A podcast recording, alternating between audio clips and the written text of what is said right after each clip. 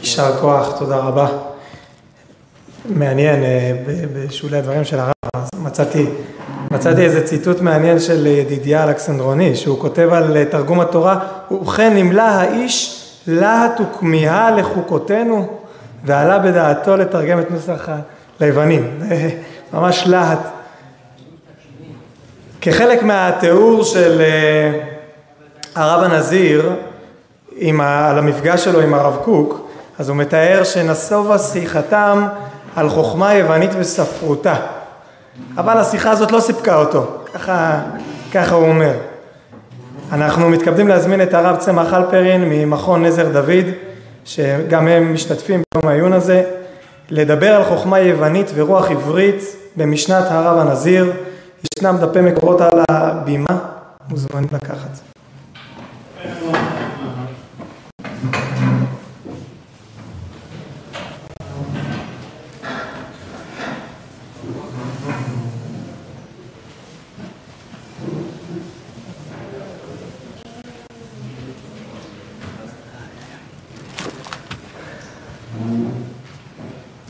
טוב, שלום לכולם, חנוכה שמח.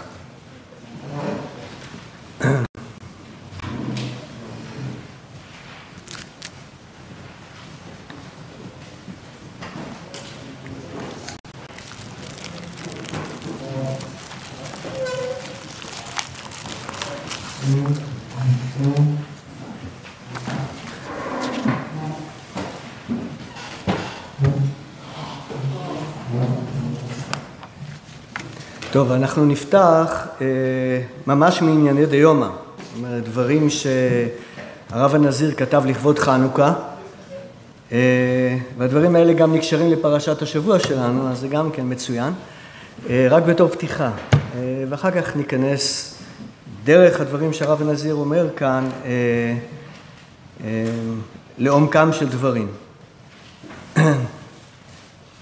אז uh, הדברים האלה יצאו בחוברת שנקראת אור הגנוז, uh, שהרב יוסף טולדנו, תלמידו של הרב הנזיר, הוציאו אותם uh, כמה שנים אחרי פטירתו של הרב הנזיר. אז כך, אני כאן די... הדברים מתחילים מפסוקים, ב... מהפסוקים במשלי.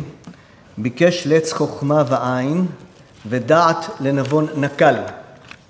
פסוק די סתום, אבל ככה רב הנזיר מסביר את זה. לץ, מה זה לץ? זה השם של הסופיסט. החכמים של יוון, שהיו דברנים, רטורים, כמו מליץ, המליץ בנותם. לץ, כמו לפי פילון, כן, דיברתם כאן על פילון. אה, בספר אלגוריות זה סיחון. מה זה סיחון? מלך האמורי. סיחון, בעל השיחה. סופיסט, מלך האמורי. מה זה אמורי? האמורים, הדברנים, שהם שקר וניצחה משה רבנו ותורתו אמת. אבל דעת לנבון הקל שלא קראו עצמם סופיסטים, חכמים, אלא פילוסופים, אוהבי חוכמה. אז רב הנזיר משתמש כאן בשתי אסכולות יווניות, ומעמיד שתי אסכולות יווניות בתור הוויכוח בין משה רבנו לבין הפרעונים. שני סוגים של יוון יש. יש סופיסטים ויש פילוסופים. שניהם מתעסקים עם סופיה ביוונית שזו חוכמה.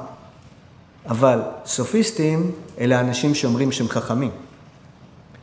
פילוסופים זה אנשים שאומרים שהם לא חכמים, אבל הם אוהבים חוכמה. זאת אומרת, הם שואפים לחוכמה. אז אומר הרב הנזיר שההתמודדות של עם ישראל עם תרבות יוון זה לא עם פילוסופים, אוהבי חוכמה, שהחוכמה רחוקה מהם, אבל הם אוהבים אותה והם שואפים אליה, אלא עם הסופיסטים, עם אנשים שחושבים שהם חכמים. אבל זה לא רק שחושבים שהם חכמים. הסיבה שהם חושבים שהם חכמים, הסופיסטים, כי העיקרון שלהם שאדם הוא מידת כל הדברים. זאת אומרת, אין יותר מאשר האדם, מאשר מה שהאדם חושב. זה מה שיש, אין מעבר. הכל יחסי, הכל רלטיביסטי. האמת שאני חושב שזה מזכיר הרבה את מה שאנחנו מכירים בימינו בתור האידיאולוגיה של הפוסט-מודרניזם. זאת אומרת, סופיסטים היו רטור...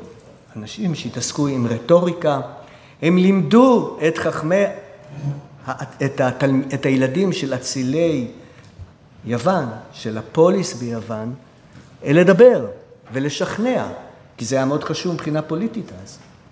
אה, והם הבינו שהאדם קובע הכל, כל החוכמה יחסית, זה לא מעבר לאדם, זה לא רחוק מהאדם, ואין מה לשאוף לזה. אם אתה מצליח לשכנע ברטוריטקה שלך את מה שאתה אומר, אתה חכם. אה, וזה לץ.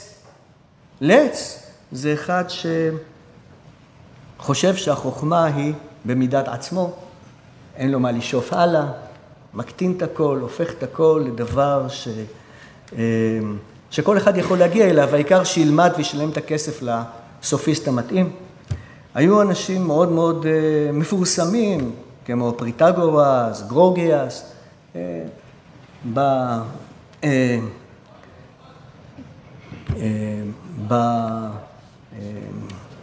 באסכולה הזאת. אפלטון כותב הרבה מהוויכוחים שלו אה, בשם מורו, סוקרטס, שהוא מתווכח עם הסופיסטים. זאת אומרת, הוא מנסה לשכנע אותם, אתם חכמים? בואו נראה אם אתם חכמים. בואו ניקח את מה שאתם אומרים ומתחיל אה, לשאול אותם שאלות על מה שהם אומרים, עד כדי כך שבסופו של דבר הם נשארים עם פה פעור והם רואים שהם לא מבינים כלום. אבל זה, אלה הסופיסטים. אומר הרב הנזיר שתרבות יוון שאיתנו אתה, אנו נאבקים וזה אותם אנשים שהם חושבים שהם חכמים והם לא חושבים שהחוכמה מעבר. אבל הפילוסופים, אלה שאוהבים חוכמה, אמ, כי ביוונית פיליה זה ידידות, אהבה, אמרנו פילון, אז אה, רבי עזריה מהאדומים קרא לו ידידיה, זאת אומרת אהבה, אוהב, הם אוהבים את החוכמה, אבל החוכמה לא אצלם. אז זה מה שרב הנזיר אומר. זאת אומרת, חנוכה לפי הדברים האלה זה לא התנגדות לפילוסופיה, זה התנגדות לסופיסטים. נגיד ככה, חנוכה זה לא התנגדות לחשיבה, לדרך שחושבים, שהחוכמה היא רחוקה ואנחנו מנסים להגיע אליה, אלא זה התנגדות לאנשים שחושבים שכל החוכמה אצלם והכל יחסי וכולי, כמו התרבות הפוסט-מודרניסטית של ימינו.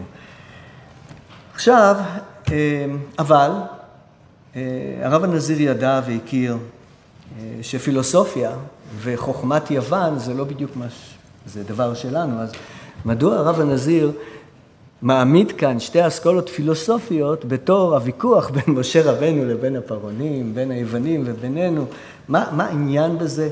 מה העניין לקחת ולהתחיל לפצל את חוכמת יוון לחלקים, וחלק לקחת וחלק לא? אז בשביל זה אה, ניכנס לתוך העולם שלנו. אני אה, הבאתי כאן דברים מ... אה, חוברת מכל צופייך, שזה כינוס של איגרות שהרב הנזיר כתב. אה, ויש כאן חלק אצלכם בדף מתוך איגרת שהרב הנזיר שלח לרב קוק. הרב הנזיר נפגש בתרע"ד, אחרי פרוץ מלחמת העולם הראשונה, נפגש עם הרב קוק בבאזל, אה, התגלגל לשם. אה, בסופו של דבר הרב הנזיר הגיע לגרמניה, רצה ללמוד בפרייבורג, ובתור נתין מדינת אויב, אז עצרו אותו, בסופו של דבר עם הרבה פרוטקציות הגיע לבאזל, אה, ונפגש שם מרב קוק, בתרע"ד, ונשאר להשלים את לימודיו באוניברסיטה בבאזל, להשלים את הדוקטורט שלו. אה, אבל אחרי שנפגש עם הרב קוק הוא כבר לא יכל לשבת בנחת בבאזל. והיה לו כל הזמן מתחים ורצון עז להגיע לקדושה, לארץ ישראל, להיות, להסתופף בצילו של הרב קוק, אמ, והיה קשר של איגרות ביניהם. אז בתרע"ח, 1918, כותב אה, הרב הנזיר, זה עדיין לא נמצא אצלכם, זה עמים אני עסוק בסידור הדברים על אודות תבנית הפילוסופיה הדתית העברית וצורתה. אתם שומעים? פילוסופיה, פילוסופיה יוונית כנראה, דתית עברית וצורתה. בתור פרק ראשון מפתיחה לתולדות הפילוסופיה הדתית העברית. העבודה תשמש אולי בתור דיסטרטציה, הכוונה היא עבודת דוקטור. נמשכה אצלי בהפסקות רבות על ידי רוגז עצבי מתוך מלחמת הנפש המבקשת להיפטר מזה, להיות בולע ולא פולט. אני רוצה להיות תלמיד, לא רוצה להיות מי שכותב. בייחוד לשוב להסתופף בצל מרן שליטה בעבודת תלמוד תורה וחוכמה, בעבודה חשאית. זה עניינו של הרב הנזיר כל חייו, היה שותק, מקשיב, לשמה. זה מה שאני רוצה. אבל מה, אני נמצא כאן כבר באוניברסיטה, ואני לא רוצה שהדברים ילכו לריק, אז אני איכשהו מנסה לכתוב, אבל גם כשאני כותב, אני כותב על תבנית הפילוסופיה הדתית העברית, אני רוצה לכתוב עבודת דוקטור שכולה תולדות הפילוסופיה הדתית העברית, זאת אומרת, אני רוצה להיות קשור לעם ישראל, אבל עדיין זה לא טוב, זה לא מספיק, זה דבר שהרב הנזיר רוצה לצאת ממנו ולעלות לארץ. בסופו של דבר הוא עזב את זה, אבל בארבע שנים אחר כך, כמעט ארבע שנים, שלוש וחצי שנים אחר כך, בתרפ"א, בערב יום כיפור הוא עלה לארץ ועזב את עבודת דוקטור בחוץ לארץ. ובזכות זה שהוא עזב את עבודת דוקטור, אז עבודת דוקטור הזה הפכה למפעל חיים, שעבודת הדוקטור הזאת נקראת ספר כל הנבואה, אבל כמובן זה לא עבודת דוקטור, זה דבר שהרב הנזיר עסק בו יותר מחמישים שנה, עבודת דוקטור עוסקים ארבע שנים, חמש שנים, זהו, זה לא, זה לא משהו כזה. אז זאת אומרת, במקום איזו עבודה קטנה ששוכבת במדפים למעלה ומעלה אבק ואף אחד לא מסתכל, זה הפך לספר כל הנבואה. בעזרת השם עוד בעתיד יסתכלו בו הרבה, גם היום לא כל כך הרבה מסתכלים בו, אבל אה, בעזרת השם זה ילך ויגדל, כי יש שם איזו אמת ו... ויסודות מאוד מאוד משמעותיים גם לדורנו, בייחוד לדורנו. אז בואו נדבר קצת על זה. אז מיד אחרי ה... מה שאני קראתי לכם, הוא מופיע מה שכתוב אצלכם בדף. הוא כותב על אותה עבודה של התולדות הפילוסופיה הדתית, או הפרק הראשון, שזה אה, תבנית הפילוסופיה הדתית, שבסופו של דבר הדבר הזה, שנתיים אחר כך, הפך למאמר, שתורגם לגרמנית, יצא ב... אה, בעלון של יהודי שווייץ בגרמנית, ומופיע אצלנו בספר כל הנבואה בתור המאמר הראשון של ספר כל נבואה, כנראה המאמר החשוב ביותר, המתומצת ביותר, אה, יצא מהעבודה הזאת שכותב אותה שנתיים אחר כך. אה, אשתי מורה לאנגלית, אז אה, הגיע אליה יהודי משוויץ, גוגנהיים, אמר לה ש... הסתכלתי בכל הנבואה של הרב הנזר, לא הבנתי כלום, עד שהגעתי לספרייה של בשוויץ. פתחתי את המאמר בגרמנית, והנה אור עיניי, הכל ברור, מובן, הכל יפה. טוב, זה שוויצרי, אבל uh, בגדול אנחנו מתעסקים עם, ה, עם המאמר הראשון של, של הרב נזיר. אז ככה כותב הרב הנזיר על המאמר הזה. בסגנון הדביר, הדברים הנכתבים, בייחוד במקומות הנוגעים לחוכמה הפנימית העברית. אני עמל מאוד כדי להיזהר מרוב גילוי הדברים ולהסתירם. ובכל זאת, בצמצום חלוניות הספרות והפילוסופיה הכללית, להאיר האותיות באר, באור הקדושה, מחיות רוח ישראל וחוכמתו הפנימית ומה שיש בה, מה שיש מעין שבור חבית ושמור יינה. זאת אומרת, שבור חבית ושמור יינה. גמרא מדברת על השטן שמצווה אה, לעשות הכל עם איוב, חוץ מ... לקחת את נפשו. אומר השטן, הקדוש ברוך הוא, זה מלאכה בלתי אפשרית, זה קשה, זה צער גדול. אני צריך לשבור את החבית ולשמור את עינה, לשבור את איוב, אבל בכל זאת לשמור את הנפש שלו. אז אומר הרב הנזיר, שעכשיו, בעבודה הזאת, במאמר הזה שאני כותב, אני צריך להתאמץ, לכתוב מתוך איזה חלוניות, איזה חלונות קטנים, מתוך הפילוסופיה הכללית, על החוכמה הפנימית, ולהציג את כל הדברים דרך פילוסופיה כללית. זה דבר כמעט בלתי אפשרי, אבל אני עמל על זה, זה מה שאני עושה. עכשיו, השאלה היא כזאת, קודם כל, המאמר הזה מדובר על תבנית הפילוסופיה הכללית העברית, למה צריך שם חוכמה פנימית בכלל? מי, מי, מי צריך חוכמה פנימית שם? רק אתה מדבר על פילוסופיה יהודית, למה חוכמה פנימית? עכשיו, הצורך בלתרגם את זה דרך חלונות של פילוסופיה כללית, להסתכל על זה דרך השכמה של פילוסופיה כללית על החוכמה הפנימית שלנו, הצורך ברור, כי הרי בסופו של דבר מי שמגלה רזין למי שלא, לאדם שלא ראוי, כתוב בספרים הפנימיים שזה דבר איום ונורא, חמור מאוד, זה דומה לאדם שמנאף. מה פתאום? אבל, מבין הרב הנזיר, שאם אני מצליח להכניס את זה בתוך מסגרת של פילוסופיה כללית, זה כבר לא נסתר. זה כבר דברים שאפשר להציג את זה לכולם, ואני יכול להציג את זה אפילו בתור עבודות דוקטורט, להציג את זה ל... למנחה שלי, פרופסור קארל יואל, אה, אחר כך אה, מדובר, ואחר כך להציג את זה, שכל אחד יכול לקרוא את זה בגרמנית וכולי וכולי. למה? כי זה דרך פילוסופיה כללית. ובאמת, ראו איזה פלא. במאמר הראשון בכל הנבואה, שזה מה שנכתב כאן, אין שום מילה על התורה הפנימית. אין שום רמז לתורה הפנימית בפנים. אין. במאמרים אחרים יש, שם אין. וכאן יש עמל גדול להסתכל על התורה הפנימית דרך פילוסופיה כללית. דבר כזה זה כבר דבר אפשרי. כך אומר הרב הנזיר, אין בזה גילוי של נסתר. אז כאן יש לנו כבר רמז מהי אותה פילוסופיה דתית יהודית שהרב הנזיר מדבר. יש לנו כאן אפשרות לפתוח חלון מתוך פילוסופיה כללית, ודרך זה להשקיף על הרוח של ישראל שמופיעה בתוך התורה הפנימית, ואיכשהו לעצב את אותה פילוסופיה על פי אותה רוח פנימית. זה מה שהרב הנזיר כבר רומז לנו כאן בראשית דרכו הפילוסופית, בראשית הדברים, בתרע"ח. יותר מחמישים שנה לפני שיצא ספר כל הנבואה, כאן הרב הנזיר רומז על כל הפרויקט הזה. כשהרב הנזיר מגיע לארץ, אז הוא שואף חלק מההגעה שלו לארץ, של הרב הנזיר, כפי שהוא רואה את השיבה של עם ישראל לארץ בתור התחלה של גאולה, אז התחלה של גאולה היא לא רק בפן החומרי, אלא גם צריכה לשוב הנבואה. אם צריכה להשיב הנבואה, אז צריכים להיות אנשים שיהיו מוכנים לנבואה. אז רב הנזיר מגיע לארץ ומנסה כל מיני דרכים איך מגיעים לנבואה, איך ראויים לזה. הרי ודאי שהנבואה צריכה לשרות על הדור, חוזרים לארץ.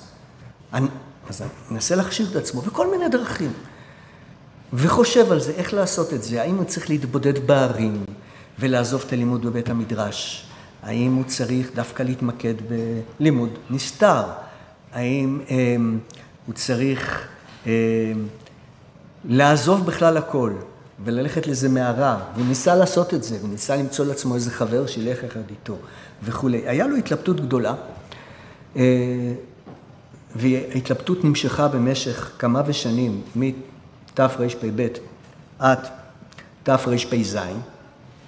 בתרפ"ז כותב הרב הנזיר כך: הנבואה לא תתגלה בדרכי הבקשה של חיפושים וממצים של בחיות ושפיכות נפש ורוח בתפילות ותהילות במשמרות בלילה. אמ, אתם רואים אצלכם זה מופיע מגילת סתרים? זה ככה כותב ביומן שלו. בהתבודדות יומם במערות ובערי השדה, כי אם בדרך החוכמה והמדע, שזוהי הצורה הראויה לדור, להשמיע בדבר דבר אמת לאמיתו בבירור והוכחה, מתון מתון, להשמיע לאוזן פקח כוח, לקרוא לאסירים דרור, עסוק במדע ספרתך כל הנבואה. כל הנבואה, הספר, שהוא ספר פילוסופיה, פילוסופיה כבדה, משמעותית, נבנית על הפילוסופיה הקנטיאנית והנאו-קנטיאנית שקשורה, מי שלא מבין לעומק את הפילוסופיה של סוף המאה ה-19, תחילת המאה ה-20, בהקשר הנאו-קנטיאני, קשה לו להבין מה כתוב בספר כל הנבואה. בחלק הפילוסופי. בחלק של תורת הנסתר זה דבר אחר, אבל בחלק הפילוסופי. החלק הזה, תפקידו לקרב את עם ישראל לנבואה. למה? הרב הנזיר מבין שבשביל שתהיה נבואה צריך להכשיר את הדור, להכשיר את הדור צריך להכשיר את הדור לפי היכולות של הדור, לפי יכולות של המציאות הכללית בעולם, ולכן צריך ללכת בדרך החוכמה והמדע. אבל מהי חוכמה ומדע? אז זה דבר שבאמת אפשר ללמוד מהרב הנזיר בהרבה מקומות, אבל בגדול, הרב, בתקופתו של הרב הנזיר, בתקופת, בתחילת המאה ה-20, אה, בעולם המערב אירופי הבינו שפילוסופיה היא לא מדע חמור פחות מאשר מתמטיקה. כך כותב הרמן כהן, וכך כותב אה, הוסל, והרבה כתבו בצורה הזאת, אז כך הם הבינו. מאז הייתה ירידה בהתייחסות לפילוסופיה, אבל הרב הנזיר עדיין מתייחס לזה בצורה הזאת. ודרך הפילוסופיה היהודית, הדתית, אני רוצה לעשות משהו שיקרב אותנו לנבואה ולגאולה. אמ, השאלה, למה צריך את זה? השאלה היא, מה זה בכלל, מהי בכלל פילוסופיה? אז אה, הבאתי לכם כאן את תחילת מאמר ראשון בספר כל הנבואה, פרק ב', פילוסופיה יהודית משמעה הרכבה. הרכבה מחשבה עברית בצורה יוונית. יש לנו צורה חיצונית יוונית ויש לנו איזו מחשבה עברית בפנים. בדרך ישרה, ישרה או באמצעות העמים שהפילוסופיה הסתגלה להם וקיבלה את צורתם. זאת אומרת, יש גם דרך מסוימת עקיפה, דרך העמים, שיש משהו פנימי עברי שנכנס לתוך צורה יוונית. כי לשון הפילוסופיה היהודית על פי רוב לועזית היא, זאת אומרת, הלשון, מבטאי המלאכותיים הם לועזים, זאת אומרת, אנחנו מדברים כאן על מונחי היסוד הפילוסופיים הם לועזים, גם של הפילוסופיה היהודית הדתית, כפי שכולנו מכירים, מי שניסה ללמוד את המורה, אז הוא רואה שיש לנו שם עולם אריסטוטלי שלם, מונחים אריסטוטליים, חשיבה אריסטוטלית אה, וכולי. דרך זה הרמב"ם מנסה להביא את הרוח העברית בפנים. הפילוסופיה, פילוסופיה שם יווני הוא, המעיד על חוכמה יוונית כהערת בעל התוספות. תוספות בשבת קט"ז, מדבר שם על פילוסופיה, מדבר שם על ידיד, חוכמה, שזה פילוסוף, אותו פילוסוף שהיה בשבלות אה, וכולי, של, אה, אז זה, זה הסיפור של, אה, של הרב הנזיר. אבל למה צריך את זה? בשביל מה צריך את ההרכבה הזאת? ההרכבה היא מלאכותית לגמרי. לקחת מחשבה עברית, תיקח מחשבה עברית ותציג אותה בצורה יהודית, לא בצורה יוונית. למה צריך את זה בצורה הזאת בכלל? אז בשביל זה בואו תראו כאן את...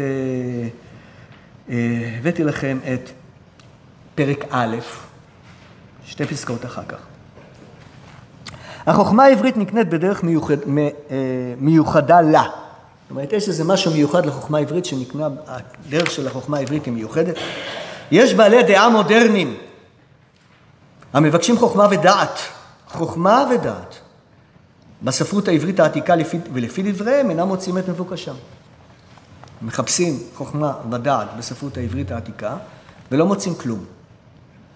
מה הם כן מוצאים? הם לא מוצאים בכלל, כי מדובר כאן על משכילים שהחליטו לנטוש את העולם התורני בכלל. זאת אומרת, הרב הנזיר בזמנו, הציעו לו להיות רמבס לבודקה, בגיל 18. אבל אה, הרב הנזיר אה, הרגיש שזה לא זה, וצריך לרתום את העולם עם החידושים של החוכמה, של החוכמה של העולם, חידושים הגדולים לתורה. לא יכול להיות שהתורה תישאר בקרן זווית וכל החשיבה החדשה לא תהיה רתומה לתורה, כך הוא כותב ביומנים שלו. ואז הוא יוצא קודם כל לרוסיה, לומד שפות, אה, קודם כל לומד בכלל רוסית, ואחר כך לומד גרמנית, ולומד יוונית, ולטינית וכולי וכולי. אה, ונכנס לתוך העולם הזה של אוניברסיטאות. אבל מה שמעניין אצל הרב הנזיר, שכל אותה תקופה שהוא התעסק עם החוכמות הכלליות, הוא היה כותב בסוף יום אצלו יומן מוסרי. מתי הוא ביטל תורה באותו יום? מתי הוא בזבז את הזמן באוניברסיטה או לא בזבז את הזמן באוניברסיטה? מה הוא עשה? איך הוא למד? הכל אצלו היה לשם שמיים, לשמה. גם כשהוא למד חוכמה כללית, הוא למד אותה לשמה לגמרי, ועוד נתן לעצמו דין וחשבון כל יום מה הוא עשה ומה לא, איך הוא מתקן מחר. זאת אומרת, מבחינתו זה היה אה, דבר, אה, הכשר של לימוד תורה, כל העולם שלו של הפילוסופיה הכללית. ויחד איתו עברו הרבה, הרבה עילויים מישיבות מזרח אירופה, וכולם לאט לאט אימצו את האידיאולוגיה של ההשכלה, לא רק את ההשכלה עצמה, ונטשו קיום תורה ומצוות אה, מסביבו. אז זה האנשים הראשונים, יש בעלי דעה מודרניים. מבקשים חוכמה ודעת בספרות העברית העתיקה, לפי דבריהם לא מוצאים את מבוקשם. ויש המאמינים בתמימות התורה הקדושה, הסוברים למצוא בכתבי הקודש אמונה וחיים, מדע, שאותה הם מבקשים בספריות החדשות. אז יש משכילים אחרים, הם משכילים, הם מוצאים מדע בספריות אחרות. אבל, ומה הם מחפשים בתורה הקדושה? הם מחפשים אמונה וחיים. הם לא מחפשים מדע. באה בשעה שהתורה הרי היא החוכמה בעצמה, החוכמה העליונה, חנונה מאת החוכם, החונן לאדם דעת. גל עיניי וביט הנפלאות מתורתך. זאת אומרת, זה לא, זה לא נכון מה שקורה כאן. כל העולם של ההשכלה נוטש את התורה. גם אנשים המאמינים נוטשים את התורה. הם לא חושבים למצוא שם, למצוא שם מדע. רוצים למצוא שם אמונה וחיים, לא מדע. אבל בתורה אפשר למצוא מדע. נעילת דלת זו בפני מבקשי החוכמה העברית מימין ומשמאל. שמאל, אלה שנטשו את קיום תורה ומצוות, ימין, אלה שעדיין עוסקים בתורה ומצוות ועוסקים בזה, בשמחה. אבל הם לא מחפשים מדע בתוך התורה, חוכמה בתוך התורה, באה מתוך התבנית או הדרך המיוחדה לה, השונה מדרכי הספרות החדשות, מספרויות החדשות. זאת אומרת, כיוון שהעולם שלנו כולו טבוע בתוך חשיבה מערבית, אז לא מוצאים שם מדע, כי לא יודעים איך להסתכל על התורה, איך לקרוא את התורה בתבנית המיוחדת שלה. והיא זקוקה משום כך לקורא פועל חכם מבין מדעתו. מה זה חכם מבין מדעתו? מאיפה זה? מה? גמרא בחגיגה, משנה בחגיגה. על אותו אדם שמוסרים לו מעשה מרכבה, זה חכם מבין מדעתו. עוד פעם נסתר. אז צריכה התורה בשביל לקלוט, בשביל לדעת את החוכמה או את המדע, דעת וחוכמה, משהו שקשור גדולה. אמ, בגדול הקודש, הרב הנזיר שמדבר על אורות הקודש, ובחלק השני של ספר אורות הקודש מתעסק עם החשיבה המטאפיזית של, של הרב קוק, הרב הנזיר לפני כל מאמר שם אה, מביא אמ, אה, מביא את התוכנית של המאמר, אמ, ולפני הקודש, לפני מה שכתוב, מה שכתוב בחוכמת הקודש, הוא מביא דברים מהזוהר ומתיקוני הזוהר. ובתיקוני הזוהר כתוב, מהי קודש? שלמותא דכולה דאיקרו חוכמה עילאה. הקודש, מה זה הקודש? זו החוכמה העליונה. השלמות של הכל שנקרא חוכמה עילאה. כשאנחנו מדברים על חוכמה ודעת, דעת זה ביטוי שמופיע בהכרה, שבסופו של דבר יכול להיות גם בהכרה שלנו. כשאנחנו מדברים על חוכמה, זה דבר רחוק, עליון, בלתי מוגדר, שממנו הכל בא. אצלנו, כל העולם שלנו אה, הוא מהחוכמה, אה, וכשאנחנו מדברים על החוכמה הזאת, שזה הקודש, זה לא דבר שאפשר לקלוט אותו, לתפוס אותו. דרך אגב, אוהבי חוכמה, היה להם איזה, איזה אינטואיציה לאותם יוונים פילוסופים שהם אוהבי חוכמה, כי החוכמה אי אפשר לתפוס אותה. מעבר לכל, כשהרב הנזיר מדבר על, על צורת החוכמה, זה אומר שזה דבר שרק עם ישראל יכול לקלוט אותו, את הצורה של החוכמה, בניגוד למה שאנחנו מדברים כאן על צורה היוונית. הצורה של החוכמה זה דבר עליון, שרק עם ישראל יכול לקלוט אותו, ושהוא יכול לקלוט אותו, יכול לקלוט אותו רק בארץ מסוימת, בזמן מסוים, ואז הוא מתכוון אמ,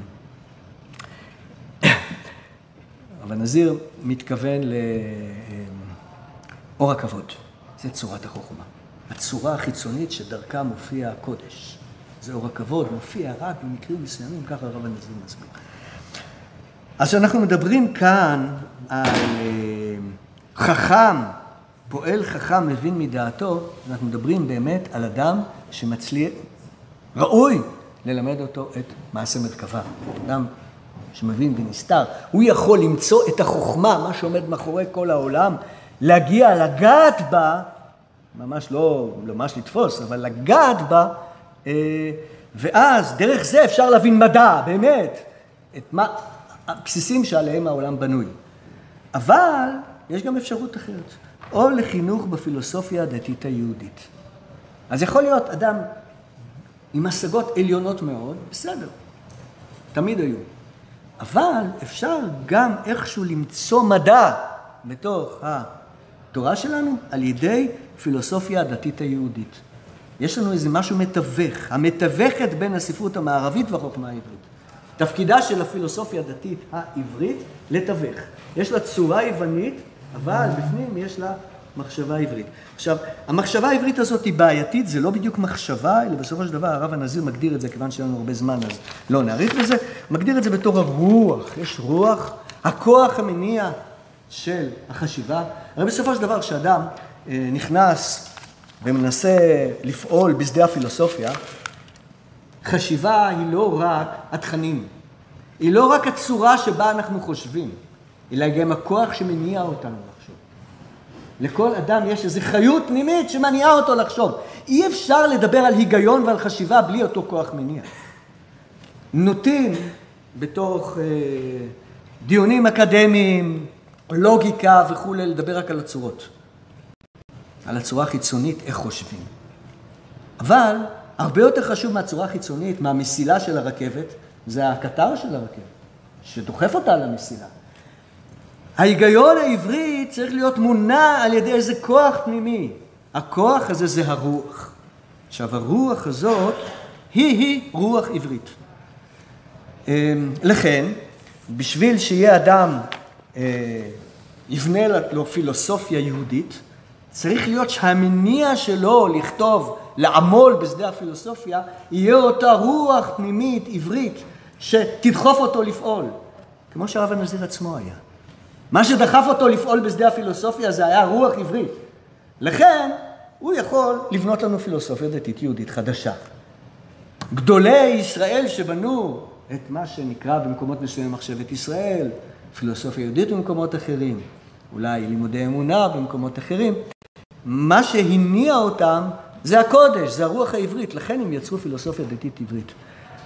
אדם שהוא נולד לאם עברייה וכותב פילוסופיה זה עדיין לא פילוסופיה דתית עברית. יש הרבה יהודים שהיו בכל מיני צמתים בתוך הפילוסופיה הכללית והם ממש לא כתבו פילוסופיה יהודית אה, וכולי. לא צריכים לפרט אותם פה בבן מדרש, אבל יש הרבה כאלה. אה, וזה מה שהרב הנזיר אומר. זאת אומרת, מה שהרב הנזיר מציג לנו שבסופו של דבר, בשביל לקרב את עם ישראל ולהבין מהי הנבואה ואיך אפשר להגיע אליה, צריך איזה תיווך. והתיווך הזה צריך להיות קשור לדור. לכן אי אפשר לבנות, להסתמך רק על פילוסופיה דתית יהודית עתיקה, שמשתמשת באריסטו, או משתמש, משתמשת בנאו-פלטונים, או משתמשת ב... אה, בקלאם, כמו רס"ג וכל מיני דברים כאלה בתור מבנים חיצוניים של פילוסופיה, כמו שהרב הנזיר מונה את כולם, אלא צריך לבנות משהו שקשור אל הפילוסופיה של הדור שלנו, ודרך זה לבנות את זה עם איזה רוח עברית, שאותם תכנים חיצוניים, צורות חיצוניות, יציגו את הרוח הפנימית העברית, ודרך זה אפשר לקדם את הדור כך שאפשר להגיע אה, לנבואה. אה, רציתי לגעת כאן בנקודה מסוימת, תשימו לב, בסופו של דבר, התורה הפנימית עוסקת באותו, באותה שפע אלוקי, באותו, הרב הנזיר מגדיר את זה בתור חיות אלוקית, אה, שבוקעת מהקודש ומחיה את הכל. בסופו של דבר, בכל מקום, כל דבר אה, מוכ... אה, מקבל את חיותו מהמקור העליון, ממקור החיים, מחיי העולמים. הכל מקבל. תורה הפנימית עוסקת באותם, באותה זרימה של החיים. אז למעשה, אם היינו יכולים לראות את אותה זרימה של חיים, היינו יכולים להכיר את התורה הפנימית בכל מקום, בכל פינה, כי הכל חי מאת הקדוש ברוך הוא. אלא מה? יש לנו מבנה לימודי שבו אפשר ללמוד את החוכמה הפנימית לפי חכמי הדורות, כפי שהם נכתב וכולי. בואנה, אחי, זה... מגניב, אחי. מסביר ככה. תסתכלו כוסף געגועי ההיגיון השמי העברי הסודי, שמדבר על אמ, מה שמניע את הסוד, את תורת הסוד, הוא לקרב ולהעלות לגילוי את רוח ההיגיון העברי. יש לנו היגיון עברי, היגיון עברי שהוא אה, נגלה. אה, הרב הנזיר מציג אותו בתור מופיע, נמצא בתוך המידות שהתורה נדרשת. אפשר להכיר אותו בתוך אה, מדרשי ההלכה, אפשר להכיר את, את, את המבנים של ההיגיון העברי. אה, אבל מה שאתה מכיר, אתה מכיר רק את התבנית של ההיגיון העברי, את הצד החיצוני. אבל איך אתה מכיר את הרוח, את מה שמניע את עם ישראל לעסוק ב, בתורה עצמה? תורה נגלית. מה מניע את האנשים לשבת בבית מדרש ו- ולשבור את הראש יומם ולילה בשביל להבין איזה סוגיה? אז אפשר להבין את התבנית של החשיבה שלהם, אפשר ללמוד אותה, אפשר להכיר אותה, אפשר ללמוד מהר"מים, אבל מה מניע אותם בפנים? איזה, מה הכוח החיים הזה שמניע? הכיסופים של ההיגיון, של הסוד, זה לחשוף את הכוח המניע, את הרוח הזאת שמניעה את האנשים ללמוד את התורה. זאת אומרת, ההיגיון, הסוד, תפקידו לחשוף את אותו כוח שדוחף, שמכריע אותנו בתוך הצד של לימוד התורה. אז אם אדם יכול להקשיב לאותו כוח, אוזניים כרויות ופקוחות הוא נשמע כרוח הנבואה. זאת אומרת, ברגע שאדם מצליח להקשיב, לתפוס, לקלוט את אותו כוח, דרכו, הרי זה דבר שמגיע מהקודש, אז יכול להיות שמה שמגיע אלינו מהקודש, אם אפשר להקשיב לו, אולי יהיו לנו גם מסרים ממקור הקודש, שנוכל לדלות מתוך אותה הקשבה, ואז נגיע לנבואה ממש. ככה הרב הנזיר ניסה לעשות כל חייו, הוא גם הגיע לגילויים מסוימים, אבל לא לגילויים של מסר לכל עם ישראל, לכן הוא לא קרא לזה נבואה. אה, קרא לזה אחד משישים בנבואה, אבל בגיון זה הכיוון. אז אם אנחנו מדברים כאן על פילוסופיה, פילוסופיה יוונית, כיוון שכולנו נמצאים בתוך החשיבה היוונית, אז אנחנו צריכים לבנות איזה מבנים, צורות כלליות, שדרכם אנחנו ננסה להקשיב למה שהכוח שמניע, הניע את מי שכתב אותם מה, מאחורי הצורות האלה, ואז אפשר יהיה להקשיב אפילו לרוח הפנימית, ולא נצטרך להיות כולנו חכם מבין מדעתו, בעזרת השם, אנשים יגיעו לזה דרך הלימוד של נסתר ופנימיות וכולי, אבל אפשר גם דרך פילוסופיה דתית יהודית, ולכן, כשאנחנו מדברים על פילוסופיה, אהבת החוכמה, אצלנו ודאי חוכמה זה דבר אחר מאשר היוונים, זה המקור של הכל. אהבה של זה, זה דבר חיובי לחלוטין. לאהוב את החוכמה, להבין שזה רחוק ממך ואתה רוצה לשאוף על זה, ודאי זה טוב. זה עם ישראל, זה משה רבנו. אה, אמ, חכמי מצרים, אה, אה, חכמים של יוון, שנאבקנו איתם, הם היו סופיסטים, הבינו שהחוכמה אצלם, וכנראה גם בימינו אנחנו צריכים להיאבק בצורה הזאת, ושיהיה חג חנוכה שמח לכולם, בעזרת השם נזכה להבין הרבה דברים פנימיים. תודה רבה לרב צמח, לכבוד הרב צמח אבן שליטה, ותודה על הרצאתך המחכימה, בתורתו של הרב הנזיר זצ"ל. אז זה רוח נבואה, לכתוב מראש. אין לך תוכן עברי בכלי מודרני, ויהיה לך לברכה. נעשה במשפחה מפעל חיים שהוצאנו בישיבה בעריכת הרב חיים ברנסון. אז אה, תודה, תודה. ברכת השם עליכם, תודה רבה.